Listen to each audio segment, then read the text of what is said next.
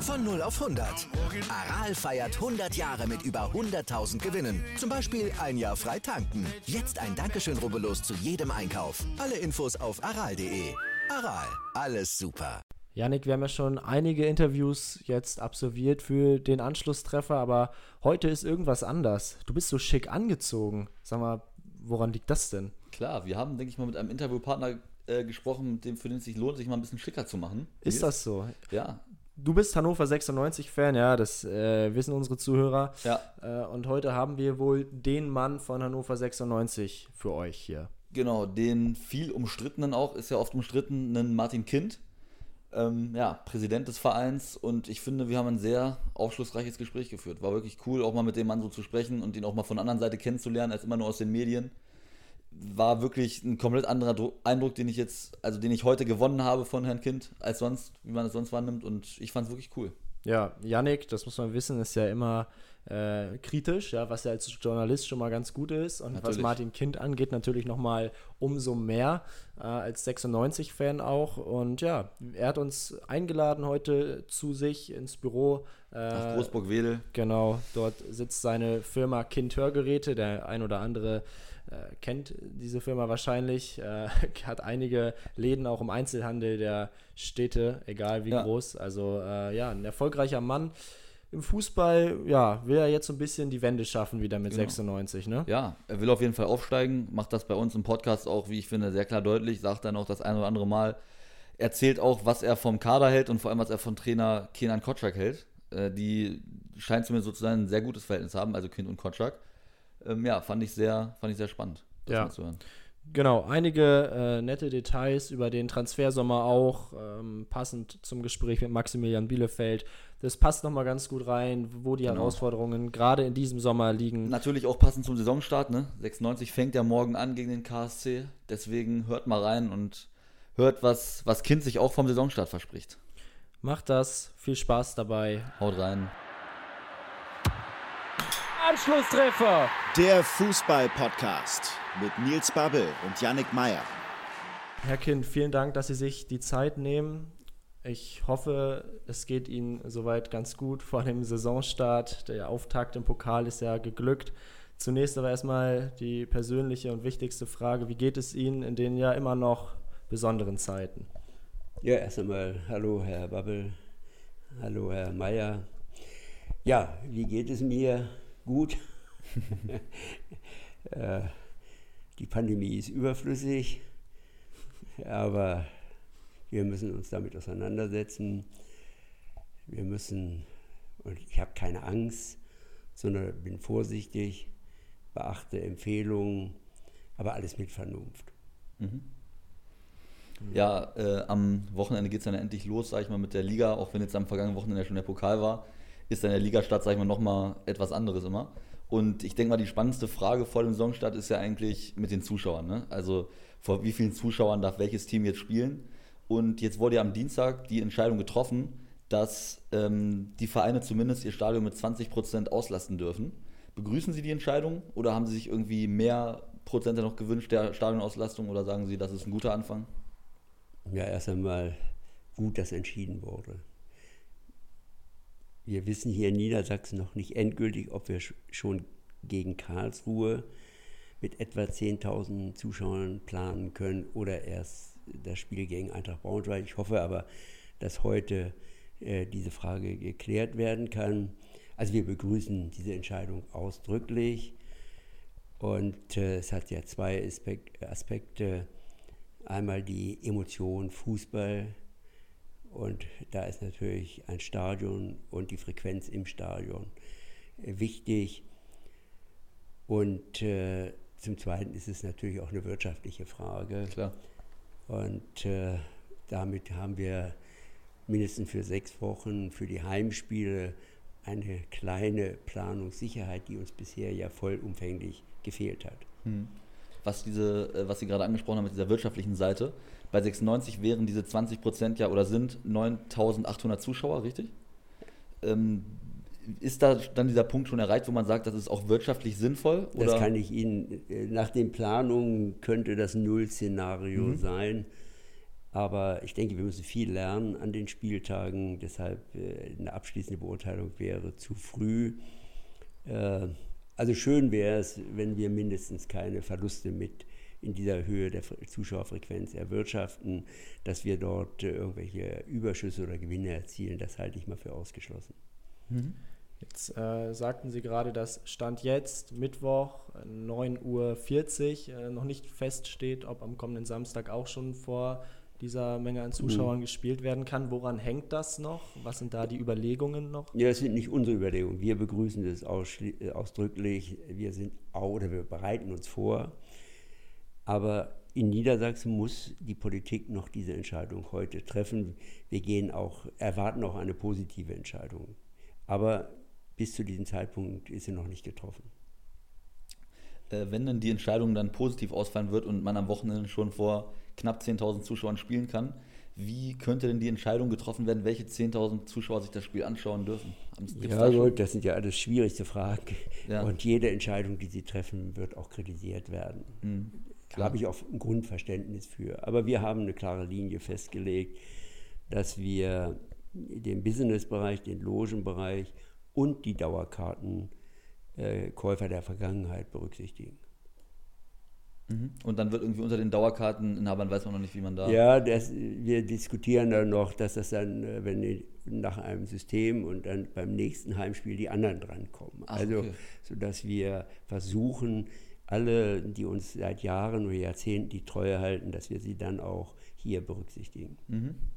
Da wird dann auch kein Unterschied gemacht, ob einer in der Nordkurve seit Jahren steht. Ja, gut, die Nordkurve, damit müssen wir Gespräche führen. Wir haben, A, ist ja die Frage, das müssen wir auch nachlesen in den Verordnungen. Wahrscheinlich müssen es äh, Sitzplätze sein. Ja. Dann brauchen sie den Sicherheitsabstand und so weiter. Aber sie haben bisher abgelehnt, dass personalisiert wird. Ohne Personalisierung der Daten wird es nicht gehen. Und Sie haben auch gesagt, wenn alle kommen, aber nicht selektiv. Also wir werden das abklären. Wenn Sie Ihre Meinung ändern, dann werden wir sicher auch die Nordkurve berücksichtigen. Ja, ähm, jetzt gab es ja beispielsweise auch in Dresden schon erstmals wieder über 10.000 Fans im Stadion gegen den HSV im Pokal. Wie haben Sie das wahrgenommen? Hat das äh, gleich wieder einen positiveren Eindruck äh, auf den Fußball gebracht? Ja, das ist klar. Stimmung ist eben, Fußball lebt auch von der Stimmung. Ne? Äh, aber ich habe auch die Spiele ohne Zuschauer akzeptiert, weil es notwendig war. Ja. Und ich sage mal ganz pra pragmatisch, für die Gästemannschaften war es nicht schlecht, ohne Zuschauer zu spielen. Hm. Das ist klar. das sollte man auch. Aber nein, Fußball lebt von der Emotion und das bedeutet eben Zuschauer im Stadion. Deshalb ist diese Entscheidung jetzt auch zu begrüßen. Nun hatten Sie am vergangenen Montag mit Hannover 96 noch ein vermutlich oder vielleicht letztes Geisterspiel in Würzburg. Ähm, das ging dann positiv aus, 3 zu 2 Sieg. Wie bewerten Sie dieses Spiel und generell die gesamte Vorbereitung auf die neue Zweitligasaison? Ja, erst einmal die Vorbereitung organisatorisch, das konnte man in der Presse auch verfolgen. Hm. Sind wir entwicklungsfähig. das ist gut ausgedrückt. Und äh, sportlich war das okay und besonders die Zusammenführung, die, der, das Teambuilding, das war im Trainingslager sehr erfolgreich. Also das kann man sehr differenziert beurteilen. Ich sage rückblickend, Fehler müssen wir analysieren, daraus lernen, sie nicht wiederholen und den sportlichen Schwerpunkt natürlich auch hier immer auf den Sport zu konzentrieren. Also es ist Vergangenheit. Die Mannschaft hat sich deutlich gut gezeigt jetzt in Würzburg. Äh, sie hätte dieses Spiel, sie hat schon dominiert. Wenn sie ihre Chancen genutzt hätte, hätten wir auch deutlich höher führen können. Dann die beiden Gegentore ja, waren eigentlich überflüssig. Hm. Muss man daraus lernen, aber sie haben das Spiel dominiert. Die Mannschaft hat einen guten Eindruck gemacht. Hm um nochmal auf die Vorbereitung so ein bisschen zu sprechen zu kommen, da war ja, was Sie eben schon angesprochen haben, in den Medien vor allem dieses Trainingslager so ein bisschen im Mittelpunkt gerückt, weil, ja, weil es ja einige organisatorische Schwierigkeiten gab. Würden Sie dennoch sagen, dass es sinnvoll war, also vor allem vor diesem Teambuilding-Aspekt? Unter dem Aspekt auf jeden Fall. Mhm. Ja. Man kann, es gab ja auch in dieser Phase Pandemie und so weiter, einige Vereine sind ja nicht ins Trainingslager gegangen, das haben sie auch bewusst entschieden. Also das ist immer auch eine Alternative, gar keine Frage. Aber wir haben uns so entschieden und es hat also mindestens zum Teambuilding und auch konditionell und, und, und sportlich hat sich die Mannschaft dort weiterentwickelt. Mhm. Wenn Sie die Mannschaft jetzt sehen, was macht die Mannschaft für einen Eindruck auf Sie? Teambuilding haben wir gerade angesprochen. Ist das wieder äh, eine richtige Einheit? Ja, erst einmal geht es immer um die taktische Ausrichtung einer Mannschaft. Und hier ist die sportliche Leitung natürlich äh, gefordert. Und äh, dann muss auf Basis dieser Überlegungen, die natürlich im Wesentlichen vom Trainer vorgegeben werden und diskutiert werden, sind dann die Profile der Spieler zu definieren. Und dann muss man am Markt versuchen, die Spieler zu identifizieren, die dieses Profil oder die Profile erfüllen. Und dann ist es ja kein Wunschkonzert. Sie haben Spieler, die sie gerne hätten, die sie aber nicht bekommen können. Also ist hier auch Vernunft und Realismus gefordert. Aber wir haben schon sehr viele Kriterien in den Profilen definiert, die wir bei den Entscheidungen umgesetzt haben. Und wenn man die Mannschaft gesehen hat, dann hat man, denke ich, erkennen können, dass das bisher sehr gut auch gelungen ist. Mhm. Sie haben ja auch jetzt vor dem Saisonstart schon oftmals das Saisonziel Aufstieg ausgerufen, sage ich mal. Ähm, Sie haben ja den Kader eben schon angesprochen. Gibt das der aktuelle Kader schon her, aus Ihrer Sicht? Also, das kann ich noch nicht abschließend beurteilen. Äh, aber das, wir haben ja entschieden, dass wir noch zwei Spieler verpflichten wollen. Und ich hoffe, dass wir in der nächsten Woche diese Verpflichtung abschließen können. Dann auf jeden Fall, wenn auch diese Spieler, die, mit denen wir jetzt verhandeln und dem Verein, wenn die dann zu uns kommen, dann sind wir absolut überzeugt, dass diese Mannschaft für die zweite Liga gut aufgestellt ist, mhm. dass sie wettbewerbsmäßig sportlich gut aufgestellt ist. Und unser Ziel ist klar, der Wiederaufstieg in die erste Bundesliga. Mhm. Das heißt, äh, zum Saisonauftakt sind keine weiteren Neuverpflichtungen vorerst zu erwarten, frühestens dann. Ja, Neuauftakt haben wir jetzt schon Sonnabend, da werden genau. keine kommen, aber nächste Woche mhm. noch zwei Spieler und dann haben wir unsere Planung abgeschlossen. Alles klar. Und das wird positionstechnisch ein zentraler Mittelfeldspieler werden? Wird ein Sechser sein und noch ein Innenverteidiger. Mhm. Mhm. Okay. Die defensive Stärken. In der Offensive hat man mit Hendrik Weidand äh, verlängern können, einen Lokalmatador, wenn man so will. Bei Linden Mayner gab es hingegen immer wieder Gerüchte in diesem ja, Gerüchte Sommer. sind im Fußball üblich. äh, da, aber man sollte die Zeitung zur Kenntnis, diese Aussagen zur Kenntnis nehmen. Aber sie sind häufig nicht hinterlegt. Nein, es gab nie eine konkrete Anfrage für Meiner. Und wäre ein Verkauf äh, eventuell lukrativ, um mit den Mailer Millionen eventuell die Qualität weiter ja, zu erhöhen? Ja, das ist ja nicht so einfach. Äh, sie müssen ja immer, wenn Sie einen Spieler verkaufen, müssen Sie über die Alternative nachdenken. Richtig. Und dann müssen Sie wissen, was kostet die Alternative äh, und im Sinne der Ablöse als auch des Gehaltes. Also deshalb gehe ich mit solchen Fragen sehr entspannt um. Nein, wir planen mit Lindenmeiner. Ich denke, er hat auch noch deutlich Entwicklungspotenzial. Und das wollen wir mit ihm gemeinsam nutzen. Also, äh, das ist für uns kein aktuelles Thema.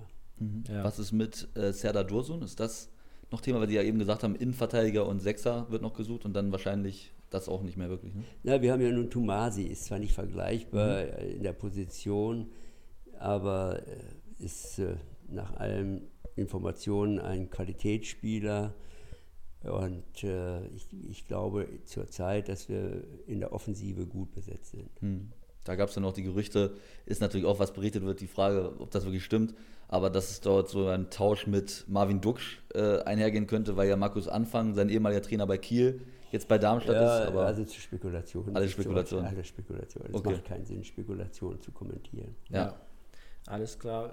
Wir wissen alle, ähm, und das sagen auch viele Transferjournalisten, die manchmal auch richtig liegen, ähm, dass dieser. Aber manchmal.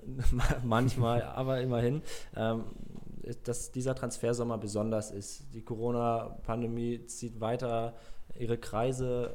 Vereine sind ja nicht dazu bereit, ja, so hohe Summen zu bezahlen für Ja, mittelklassige bereit, sie Spieler. haben das Geld nicht. Sie haben das Geld nicht, das kommt noch dazu, genau. Ähm, wie schwer ist dieses Transferfenster auch für Hannover 96? Können Sie uns da so einen Einblick geben? Na gut, die, jetzt müsste man erstmal die wirtschaftliche Seite, da ein kurzer Rückblick.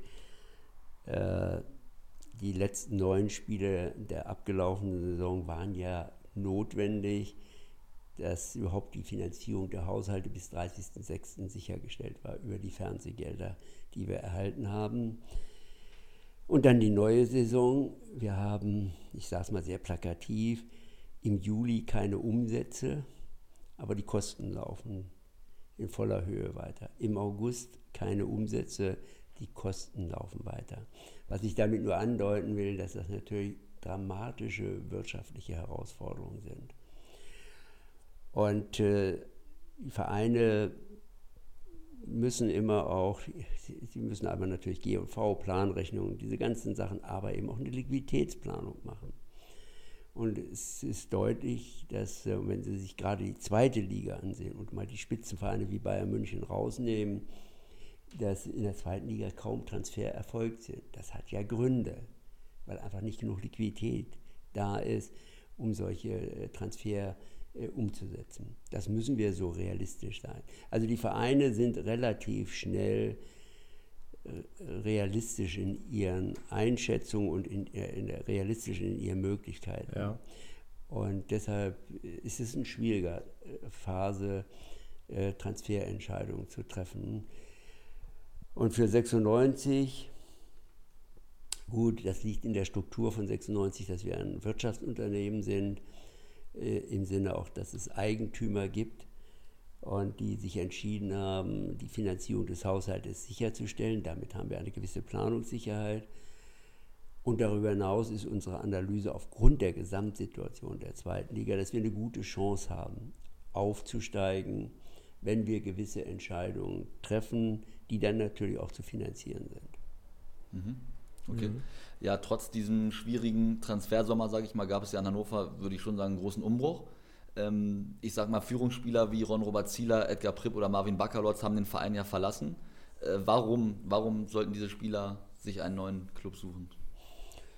Gut, äh, das ist eine Analyse, wie immer nach der Beendigung einer laufenden Saison es, gibt es sportlich eine umfassende Analyse.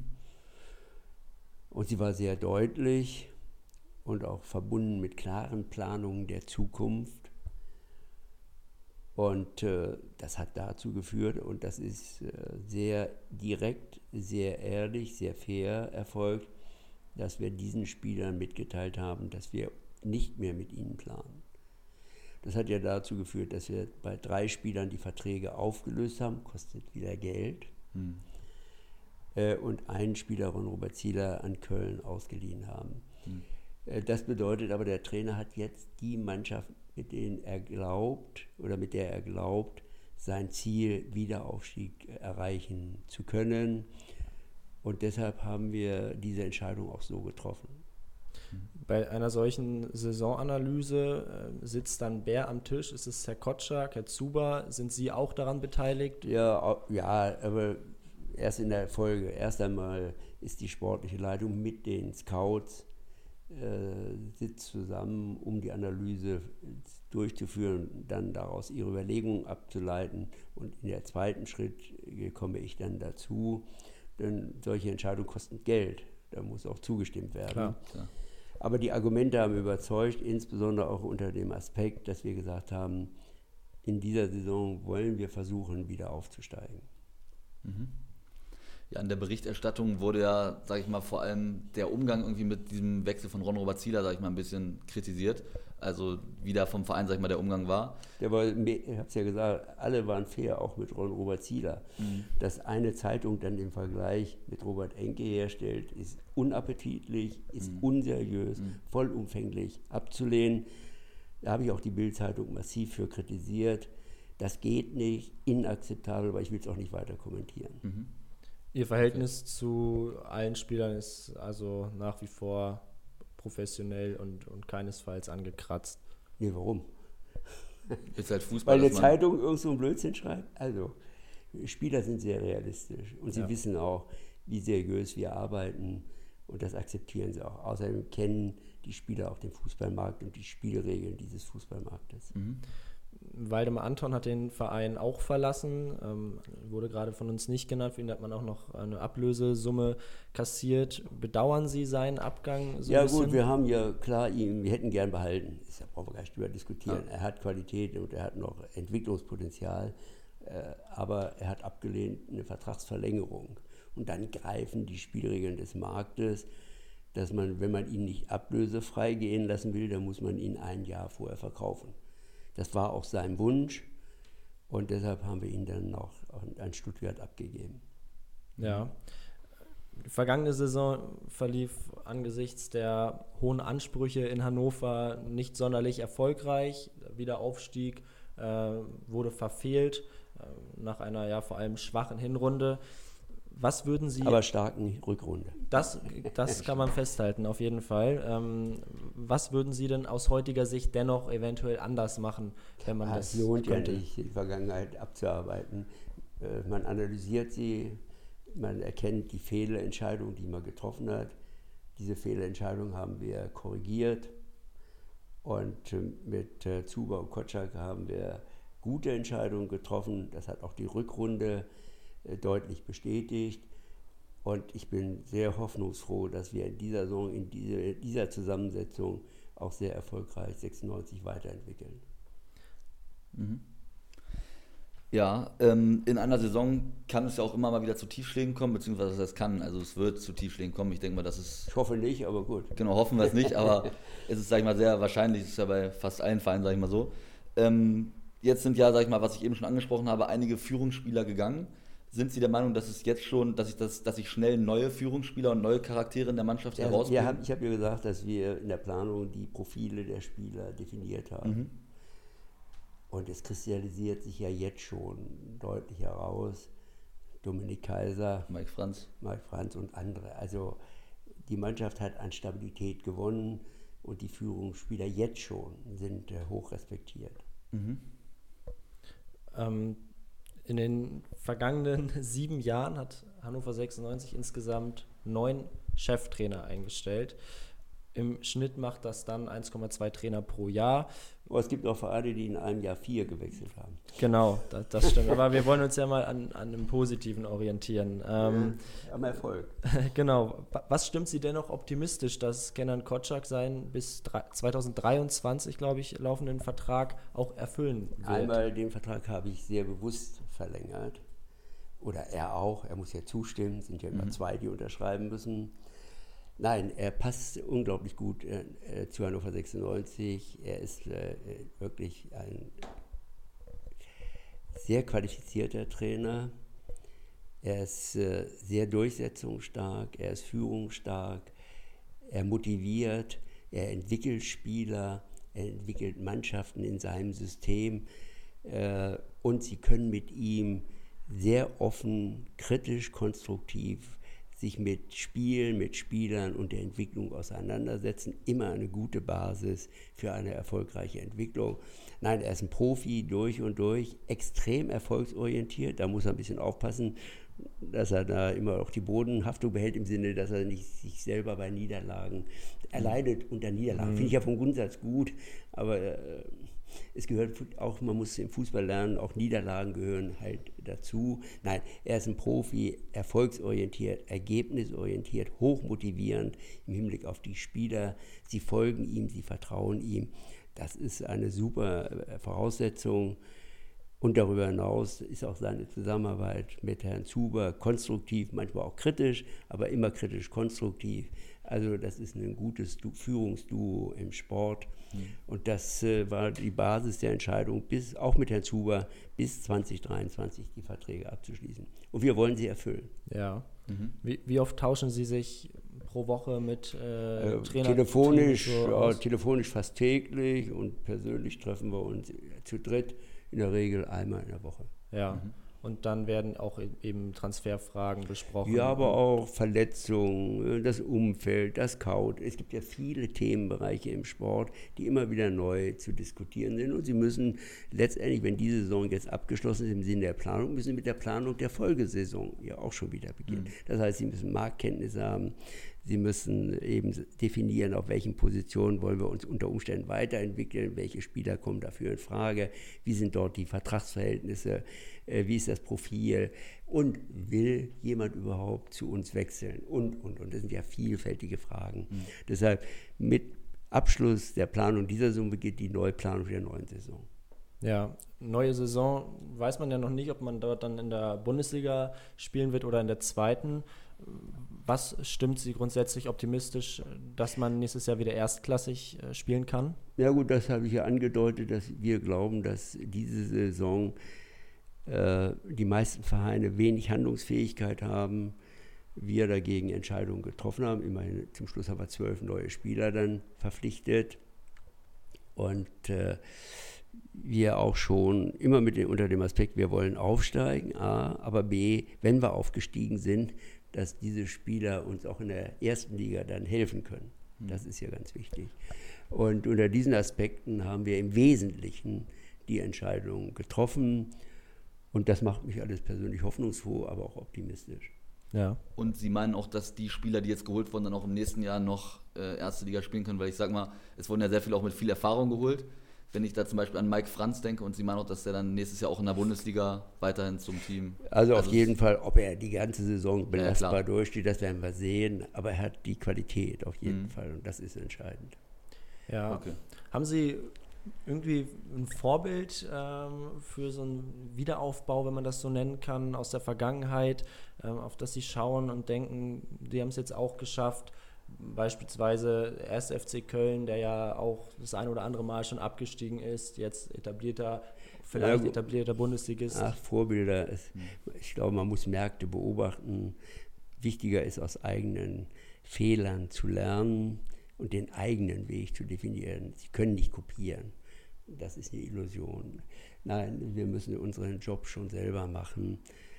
Und äh, wir haben in der, da muss ich daran erinnern, wir haben ja immerhin 14 Jahre kontinuierlich nach dem Aufstieg 2002, 14 Jahre kontinuierlich in der ersten Liga gespielt und haben sogar zweimal europäisch in der Zeit auch gespielt. Und danach haben wir Fehler gemacht. Hm. Und deshalb sind wir auch zweimal abgestiegen danach. Das muss hm. man so selbstkritisch sehen. Wichtig ist, nicht Fehler zu kritisieren, sondern aus den Fehlern zu lernen. Mhm. Und das versuchen wir. Ja.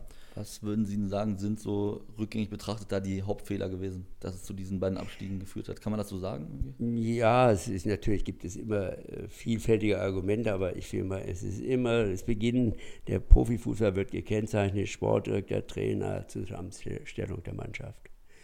Und additiv gibt es dann im operativen Bereich immer wieder Fehler, die dann einen Prozess schwieriger Entscheidungen verstärken und dann eben zu solch einem Abstieg führen. Das äh, wollen wir, haben wir analysiert, welche Fehler haben wir gemacht und wollen versuchen, diese Fehler zu vermeiden. Mhm. Mehr kann man ja als Anspruch nicht stellen. Das schließt nicht aus, dass man andere Fehler wieder macht. Aber die Zusammenstellung dieser Mannschaft macht erstmal viel Hoffnung. Ja. Mhm. Sie haben gerade angesprochen, in 14 Jahren Bundesliga sogar zweimal europäisch gespielt. Ähm, ist das so ein bisschen ja, der Traum? Ich möchte jetzt nicht zu viel Hoffnung hier an die 96-Fans irgendwie herantragen, aber ist das eventuell so, so ein Riesenziel, ja. das man hat? ja, man muss immer Ziele im Leben haben, genau. Klar, aber trotzdem mit Realismus. Also wenn Sie die erste Bundesliga, und es geht ja dann nur in der ersten Bundesliga, Euroleague oder Champions League. Oder den Pokal gewinnen. Ne? Ja gut, der Pokal, deswegen freue ich mich, dass wir endlich genau. mal die erste Fünf Runde Siege überlebt noch. haben. Das ist ja für uns schon ein Erfolgserlebnis. Ja. Und so, so überzeugend, äh, das ist, macht mich hoffnungsfroh, ja. auch für den Pokal. Sehr gut. Das ist äh, gar keine Frage. Aber die erste Liga, ich habe da eine klare Meinung. Äh, die Bundesliga ist organisiert da gibt es ein Top-Down und das beginnt bei Bayern München, geht über Dortmund, über Leverkusen, Wolfsburg, Hoffenheim und Leipzig. Und das sind alles Vereine, Gladbach haben Sie noch gar nicht genannt. Ja, aber, äh, ja, Gladbach auch. Aber warten wir, diese Vereine sind alle wirtschaftlich so stabil aufgestellt durch ihre Eigentümerstruktur, ja. dass sie immer die größten Chancen haben, oben die Plätze auszuspielen. Da reinzukommen, das setzt voraus, dass sie auch hier bei 96, dass wir deutlich Kapital zuführen, dieses Kapital sehr effizient einsetzen, vielleicht mit der Chance, dann da oben mitzuspielen, halte ich im Moment für wenig realistisch. Die Spielregeln der ersten Liga sind definiert, kann man beklagen, ist aber das Ergebnis äh, qualifizierter Arbeit in diesem Verein und das muss man respektieren. Ja. Hm. Jetzt ist Arminia Bielefeld in der vergangenen Zweitligasaison als Meister sogar in die Bundesliga aufgestiegen. Glauben Sie, dass, Sie kennen ja Arminia aus der vergangenen Saison, glauben Sie, dass äh, der Verein es schaffen kann, die Klasse zu halten? Oder ist ah, die Schere Ich wünsche es Ihnen natürlich, aber realistisch ist es schwer, weil Sie ja auch scheinbar wenig Geld haben, um die Mannschaft äh, wirklich qualifiziert zu verstärken. Mhm. Das ist der Fluch. Äh, und deshalb, also ich wünsche es Ihnen, aber die Herausforderung ist ich deutlich. Ich glaube, es gibt auch noch nicht einen Neuzugang, der eine Ablöse gekostet hat, oder? Bin ich ja richtig? Ja, so genau habe ich es jetzt nicht verfolgt, ja. aber ich weiß natürlich, dass es äh, für solche Vereine extrem schwierig ist.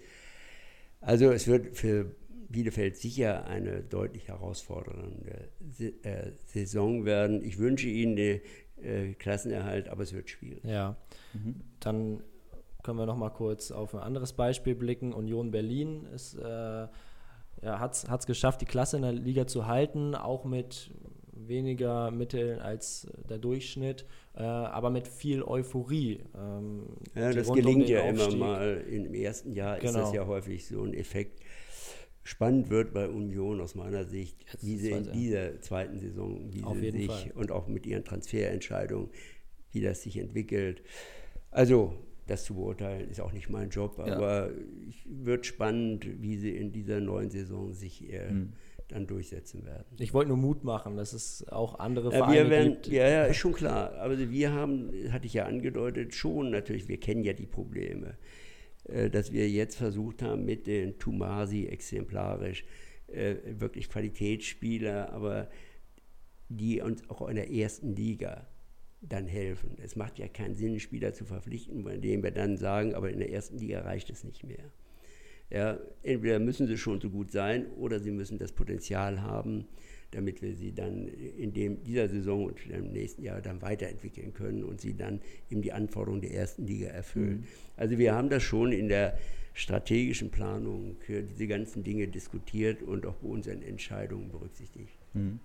Was mich mal interessieren würde, wie so ein Transfer überhaupt zustande kommt, weil ich sag mal, hier in Deutschland haben wir jetzt von Patrick Thomasy vorher, bevor der zu 96 gekommen ist, noch nicht wirklich was gehört. Ähm, ja, scoutet Gerhard Zuber den oder gibt es da Scouts, die das übernehmen oder wie kann man sich das ja, vorstellen? Ja, der Markt, es ist eine gute Frage, schwer zu beantworten ist, mhm. äh, weil hier in Deutschland wird ja immer noch das Scouting so als das, die Stärke eines Vereines äh, definiert man kennt den Markt, man kennt die Spieler, man erkennt die Perspektivspieler und so weiter und dann versucht man sie zu verpflichten. Das ist sicher ein Baustein. Aber der Markt additiv funktioniert er dann doch noch differenzierter. Diese internationalen Spieler werden ihnen angeboten. Und dann gilt es erst einmal Informationen zusammenzustellen, Informationen einzuholen und äh, dann gilt es, wenn man sagt, der Spieler könnte dieses Profil erfüllen, dass sie dann gescoutet werden, mhm. die wir ja auch nicht immer alle kannten. Also kriegen wir die Informationen und dann, wenn wir alle glauben, das ist ein Spieler, der uns weiter helfen kann, dann beginnt der Prozess, dass erst einmal die Scouts hingehen und wenn es in die endgültige Phase geht, der Sportdirektor oder der Trainer ihn auch nochmal, wenn es möglich, in dieser Saison war es schwierig, Deswegen mussten wir etwas differenzierter unsere Entscheidungsprozesse äh, dann abschließen. Mhm. Aber vom Grundsatz gucken sich die Spieler noch an und führen ges persönliche Gespräche, weil auch immer der Charakter, sie haben immer auch einen Charakter einer Mannschaft. Mhm. So wie ein Fremdkörper reinkommt, gefährden sie die Gemeinschaft. Das sind alles die Dinge, die dann mit einfließen in die Überlegungen. Und äh, dann gibt es irgendwann die Entscheidung. Also ist, der Markt ist sehr viel differenzierter und breiter aufgestellt als die Reduktion auf ein Scouting-System. Ja, Also ist es in dem Fall spezifisch so, dass ein Berater auf den Verein zukam und den Spieler mehr oder, oder weniger wir angeboten kriegen hat? Indikationen, da gibt es einen Spieler, der ist wechselwillig äh, und, und, und. Das sind vielfältig. Aber die Berater spielen natürlich da schon eine große Rolle. Ja, Und auch da geht es dann, denke ich mal, sehr darum, auch aus Fehlern zu lernen, dass eben sowas wie mit Jonathan, sag ich mal, mit dem Rekordflop nicht nochmal passiert. Also dass man dann daraus Äh, auch daraus lernt, haben wir daraus gelernt, ja. Haben wir daraus gelernt. Ja, jetzt haben wir gerade dauerhaft äh, das Ziel erste Liga thematisiert. Was würde denn ein Ligaverbleib in, in, in der zweiten Bundesliga für den Verein bedeuten? Ja gut, dann gelten die Verträge mit den Spielern, die wir abgeschlossen haben, auf Basis der zweiten Liga. Okay, Dann geht es so weiter. Ziel ist aber der Aufstieg. ja. Und- Fernsehgelder werden ja auch nicht mehr, wenn man. Ja, wir haben ja, sind ja sogar Spitzenreiter Genau. in dieser Saison in der Fernsehtabelle. Mehr geht dann nicht mehr. Nein, wir, wenn wir uns wirtschaftlich weiterentwickeln wollen, dann müssen wir aufsteigen. Ja. Das ist gar keine Frage. Und darüber hinaus muss ich anmerken, Hannover 96 gehört in die erste Liga. Die Stadt, die Region, aber insbesondere auch HDI Arena und auch das Nachwuchsleistungszentrum. Da sind wir vollumfänglich in der ersten Liga wettbewerbsfähig. Ja, Nachwuchsleistungszentrum haben Sie gerade angesprochen. Äh, erhofft man sich da auch weiter in den nächsten Jahren Talente, die den Durchbruch in den Kader schaffen? Haben Sie da äh, auch einen Einblick in die, in Ja, die. Talentschmiede? Ja, ja, ne, erstmal gehört, äh, muss natürlich der Sportdirektor und Trainer und der Verantwortliche des NLZ, Michael Tarnath, klar. Aber es gibt eine Strategie. Und die Investition ist nur begründet, wenn wir die Strategie erfüllen. Und das bedeutet, dass wir Talente erst einmal schon sichten an 96 bin, wenn es notwendig ist, auch mit dem Internat. Und sie dann wirklich fordern und fördern, sich zu entwickeln mit dem Ziel, dass pro Saison ein bis zwei Spieler in die erste Mannschaft sich hineinentwickeln können. Dann müssen sie es immer noch bestätigen, aber mindestens erstmal dorthin kommen. Und da sind wir auf einem ganz guten Weg. Ja. ist ja jetzt, meine ich, auch in dieser Saison wieder der Fall mit Tim Weibrecht und Simon Stehle, oder? Ja, zum Beispiel. Genau. Ähm, ja, Sie haben das ja eben schon mal angesprochen mit dieser, mit dieser zweiten Liga, also was so ein Jahr, weiteres Jahr für 96 noch bedeuten würde. Und ist das so, ich meine, man hört das ja oft, dass äh, mit jedem Jahr zweite Liga eben die wirtschaftliche Kraft schwächer wird, also es dann jedes Jahr wieder schwieriger wird, zurückzukehren in die Bundesliga? Ja, Wenn man sich den VfL Bochum zum Beispiel anschaut oder diese ganzen Teams, die da jetzt, sag ich mal, in der zweiten Liga schon über mehrere Jahre spielen und Ja, es wird mehr. auf jeden Fall immer schwerer, dann den Au- Wiederaufstieg so ohne weiteres äh, zu finanzieren und hinzubekommen.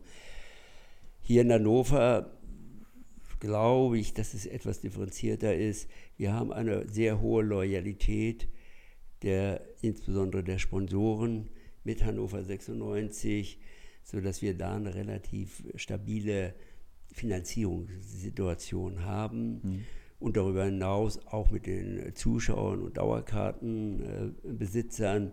Aber gut, da sind wir im Niveau natürlich runtergegangen auf die, das Niveau der zweiten Liga. Da ist immer ein bisschen Luft nach oben. Aber wir haben in Hannover plus die Gesellschafter, sodass wir, glaube ich, auch im nächsten Jahr dann die Chance hätten, erneut den Wiederaufstieg anzustreben. Aber unser Ziel ist es in dieser Saison. Mhm. Ja. Was sind so die Hauptkonkurrenten auf den Aufstieg aus Ihrer Sicht? Ja gut, einmal ja immer die Absteiger, ist klar, HSV. Aber es wird auch Vereine geben wie Darmstadt oder auch Bochum, die eine gute Chance haben, äh, dort oben mitzuspielen. Also, oder es gibt noch eine Überraschungsmannschaft, die wir heute noch gar nicht kennen. Gibt es eigentlich jedes Jahr irgendwie? Ja, das ist ja jedes Jahr irgendwie so. Nein, also wir müssen uns auf uns konzentrieren. Wir haben eine leistungsstarke, eine motivierte Spieler. Ich habe gerade heute Morgen einem Spieler, der Geburtstag hat, telefoniert. Die wollen aufsteigen. Das ist doch das Allerbeste. Wenn die Einstellung da ist, das versetzt Berge, aber sie sind auch spielerisch und sportlich einfach gut, Ja. taktisch gut. Nein, diese Mannschaft hat mein volles oder unser volles Vertrauen und äh, ich bin sehr optimistisch, dass wir es schaffen. Das ist ja auch das, was uns, sag ich mal, 96-Fans vor allem auch aufgefallen ist, sag ich mal, in der Rückrunde. Die Ergebnisse waren besser, klar, ist das eine. Aber ich denke mal, der fußballerische Aspekt ist ja das andere. Und das war ja wirklich ganz anders als noch Anfang der Saison unter Mirko Slomka. Wenn ich dann diese Ja, Heimspiele teilweise den Mut, denke. Da wären wir wahrscheinlich abgestiegen? Ja. weil wir haben, hätten den Turnaround wahrscheinlich nicht mehr schaffen können. Das sind immer die Situationen, die nicht schön sind, aber wo Führungsverantwortung und Führungsstärke notwendig ist, zu Mhm. entscheiden. kostet ja alles auch Geld. Ist ja nicht einfach mal, machen wir mal, sondern das sind schon besondere Verantwortungen. Aber der Abstieg in die dritte Liga war zwingend zu vermeiden. Vor allem Ja. haben natürlich auch die Tr- Wintertransfers gesessen, ne? Das war natürlich sehr wichtig. Ja, alle drei haben sich bestätigt. äh, Absolut. Und Kai, Dominik Kaiser eben als äh, wirklich Führungsspieler, Ox als Perspektivspieler und Guidetti, gut, den konnte man nicht halten, aber er war stark und er war auch in der Mannschaft hoch respektiert Ja. und Motivator. Also die drei Transferentscheidungen haben sich bestätigt, haben zu der dann positiven Entwicklung auch beigetragen. Aber viel wichtiger ist, der Trainer hat extrem engagiert und gut gearbeitet Ja. und hat seine Spielphilosophie und seine Erwartungen. Es ist ihm gelungen, das wirklich zu implementieren Ja. in dieser Mannschaft. Das hat man noch gesehen, das war ja Anfang der Saison, da gab es irgendwie gar nicht so eine richtige DNA, sag ich mal. Aber ähm, Äh, Kotschak sehen Sie, Sie haben es auch in Ja. Würzburg gesehen. ja, ja. auf jeden Fall. Nun hat 96 ja in der vergangenen Saison oft auch die Punkte so in den letzten Minuten ja, so nicht dahergeschenkt. Vielleicht ist das zu einfach gesagt, aber verloren. Hinrunde auf In der Hinrunde. Fall, Ähm, jetzt hat Kotschak gerade in, im Zuge dieser Saison in der Vorbereitung sehr hart trainieren lassen. Äh, Kam ja sogar zum Teil dazu, dass die Spieler äh, ja, na, nahezu Ja. umgekippt Einer, sind. ja, Äh, zwei, ja. ja. Ja, und dann wissen Aber- Sie, was gefordert wird. Genau. Genau. War, war das auch so ein Grund, die Mannschaft sozusagen fit wie nie zu machen, um eben Ja. solche Ergebnisse auch mal über ja, die die Zeit zu zweite bringen? Liga ist so einmal auch die Analyse der Hinrunde der letzten Saison. Äh, die Mannschaft war nicht fit. Und wir, wenn Sie die Spiele gesehen haben, selbst die Heimspiele haben wir immer mit Glück ein Unentschieden erreicht oder gewonnen. Wir hätten auch viele Spiele davon verlieren können, weil die Mannschaft in den letzten zehn Minuten, Viertelstunde stark abgebaut hat. Also erkennbar waren das Defizite der Kondition. Und das war einer der Hebel bei Kotschak. Die zweite Liga ist eben nun Kampf, Fußball und da spielt Kondition eine große Rolle. Und deshalb hat er darauf am Anfang oder immer wieder auch den Fokus gesetzt, aber eben auch die, die Weiterentwicklung der Spieler und die Umsetzung seiner taktischen Spielphilosophien, dass die Mannschaft das verinnerlichen, umsetzen und immer motiviert sind, äh, Spiele dominieren zu wollen, Spiele zu gewinnen. Das ist die DNA Kotschak und das ist ihm gelungen, äh, auf diese Mannschaft zu übertragen. Mit Eintracht Braunschweig kehrt ja der ärgste Rivale äh, zurück in die Zweitklassigkeit. Haben Sie sich äh, zumindest ein bisschen gefreut über den Aufstieg? Ja, ich, bin, ich weiß ja, dass in der Fanszene Braunschweig als Hannover das ja differenziert Deshalb frage ich. Aber nein, ich habe erstmal, ich habe sehr viele Freunde in Braunschweig, gute Freunde. Und äh, na, ich freue mich für Braunschweig, dass sie es geschafft haben. Und äh, ich denke, für sie wird es auch eine Saison deutlicher Herausforderung. Ich freue mich auch auf die äh, beiden Derbys, die wir spielen. Wenn ich ganz ehrlich bin, äh, mit einer reduzierten Zuschauerzahl ist das vielleicht etwas leichter zu organisieren. Das wäre sogar unsere nächste Frage gewesen. Ja, äh, aber äh, wir freuen uns äh, und äh, das, das macht doch den Fußball auch hier in Niedersachsen attraktiv, diese Derbys, sei es gegen Osnabrück, aber Braunschweig nochmal emotional etwas differenzierter, aber auch gegen den HSV und so weiter. Das sind doch alles, das kann man sich doch nur darauf freuen. Und darum geht Wir wollen attraktiven und erfolgreichen Fußball sehen. Und die Derbys sind dann nochmal emotional etwas hoch gepusht und äh, emotional beladen. Ja. ja, in der Bundesliga gibt es ja eigentlich keine Nordvereine mehr, außer Werder Bremen und den VfL Wolfsburg eben noch. Muss sich ändern, schnell. Ja, ich wäre dafür. Ja, ja. Wir auch. Genau. Ja, Ja, das, du, Janik? mh, ja, warte mal, jetzt wollte ich gerade, jetzt bin ich gerade, habe ich gerade Faden verloren, warte mal. Nicht so schlimm, dann such ihn mal. Äh, Genau, Sie haben es ja gerade angesprochen mit Eintracht Braunschweig und den jetzt maximal 10.000 Zuschauern. Äh, Ohne Gästefans. muss ohne man, Gästefans. ähm, Aber das wird ja andere Fragen aufwerfen, mit denen wir und auch die Polizei und so weiter sich auseinandersetzen müssen. Die sind nicht im Stadion. Ja. Aber das Problem ist damit ja nicht allein gelöst. Wäre ja natürlich gerade deshalb schön, jetzt schon am Samstag eine Art Testlauf zu haben gegen den KSC. Wäre Ja, das ich würde es begrüßen. Ja, wir kriegen es hin. Ihr kriegt Wir haben es gestern Abend noch mal lange Ja. telefoniert mit den Verantwortlichen, nach, als wir die Informationen erhalten haben. Und wir hatten es sowieso schon vorbereitet, weil ich immer gesagt habe, 20 Prozent ist äh, eine aus meiner Sicht wirklich vertretbare hm. äh, Quote, die man entscheiden kann, weil ich auch das Risiko persönlich mindestens und aufgrund auch Gesprächen mit Fachleuten überkalkulierbar einschätze, mit Ausnahme der Anreise, aber die haben sie auch im Tagesgeschäft. Wenn Arbeitnehmer morgens mit der Bahn fahren, ist der Zug oder die Straßenbahn voll. Dann müssen sie halt Mundschutz tragen und sind relativ nah. Das wird bei Anreisen zu einem Spiel unter Umständen auch eintreten können. Aber in dem Bereich, für den wir dann verantwortlich sind, Einlasskontrolle, Positionierung der Zuschauer in den Bereichen äh, und äh, Beachtung der Abstandskontrollen und so weiter, das können wir im Wesentlichen sicherstellen. In Dresden gab es ein paar Bilder, die das dann ein bisschen, in Rostock auch. Rostock auch ein bisschen muss man sich nochmal genauer diskutieren. Aber immerhin, wir können, können es sicherstellen, wenn die Zuschauer vernünftig sind, diese Spielregeln auch tatsächlich äh, beachten. Und darüber hinaus, die Spiele finden im Freien statt. Ja. Keine geschlossenen Räume, da scheinen ja die Risiken doch etwas größer zu sein. Also ich glaube, es ist eine Entscheidung, die man gut vertreten kann. Ja, und Jetzt haben wir Mittwoch, auch bis Samstag könnte man eine Lösung für die Verteilung der Tickets dann. Ja, ja, wir haben ja gesagt, dass wir sind vorbereitet. Bei uns werden die Dauerkartenbesitzer bevorzugt. Das ist auch der Dank und der Respekt, dass sie über Jahre oder Jahrzehnte 96 die Treue gehalten haben. Finde ich natürlich als Dauerkartenbesitzer gut, sowas zu hören. Das macht mir auf jeden Fall schon mal Hoffnung. Ja, ja.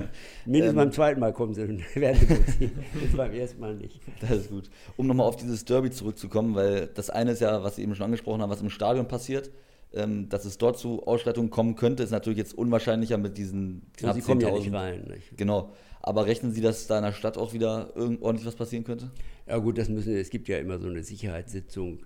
Da werden wir mal hören, was die Fachleute dann sagen. Und äh, da nimmt ja unter anderem auch die Polizei daran teil äh, aus Braunschweig als auch aus Hannover. Mhm. Also ich will jetzt nicht spekulieren, wir sollten dieses Gespräch abwarten und die Empfehlungen, die daraus abgeleitet werden.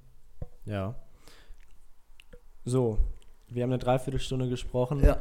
Die Zweitligasaison beginnt endlich. Die Bundesliga geht auch wieder los. Also ähm, ja, ja, wir einiges, stehen vor guten Zeiten. Einiges los.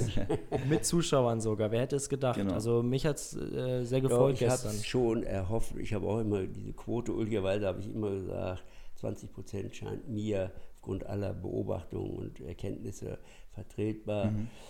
Ich finde es gut, begrüße diese Entscheidung, muss ergänzen Hinweis, es ist eine Testphase von sechs Wochen. Genau. Ich hoffe, dass wir alle und auch die Vernunft der Zuschauer und Fans wir bestätigen können, dass die Politik eine gute Entscheidung getroffen hat, mit einem auch für mich, wenn alles bestätigt, was ich erhoffe, mit einem positiven Signal in die Gesellschaft insgesamt. Wir müssen zurück ja. zur Normalität. Genau es bringt auch alles nichts, jetzt, bis es diesen Impfstoff da gibt und bis alle geimpft sind, jegliche Großveranstaltung abzusagen.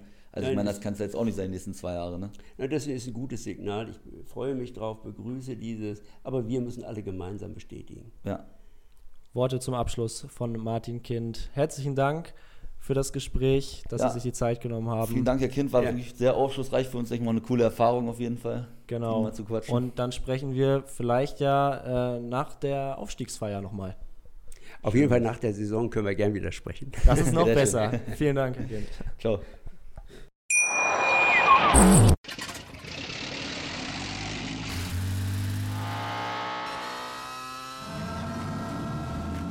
Auf 100. Aral feiert 100 Jahre mit über 100.000 Gewinnen. Zum Beispiel ein Jahr frei tanken. Jetzt ein Dankeschön, rubbellos zu jedem Einkauf. Alle Infos auf aral.de. Aral, alles super. Wie viele Kaffees waren es heute schon? Kaffee spielt im Leben vieler eine sehr große Rolle. Und das nicht nur zu Hause oder im Café, sondern auch am Arbeitsplatz. Dafür gibt es Lavazza Professional. Kaffee am Arbeitsplatz, der genauso lecker schmeckt wie in eurem Lieblingscafé. Die perfekte Kaffeelösung für jede Art von Unternehmen. Klein, mittel, groß. Ihr habt auf jeden Fall einen Kaffee, der schmeckt. Die richtige Motivation für eure Arbeitstage. Alle Infos zu Lavazza Professional findet ihr auf lavazzapro.de mit allen Kaffeelösungen für euer Büro.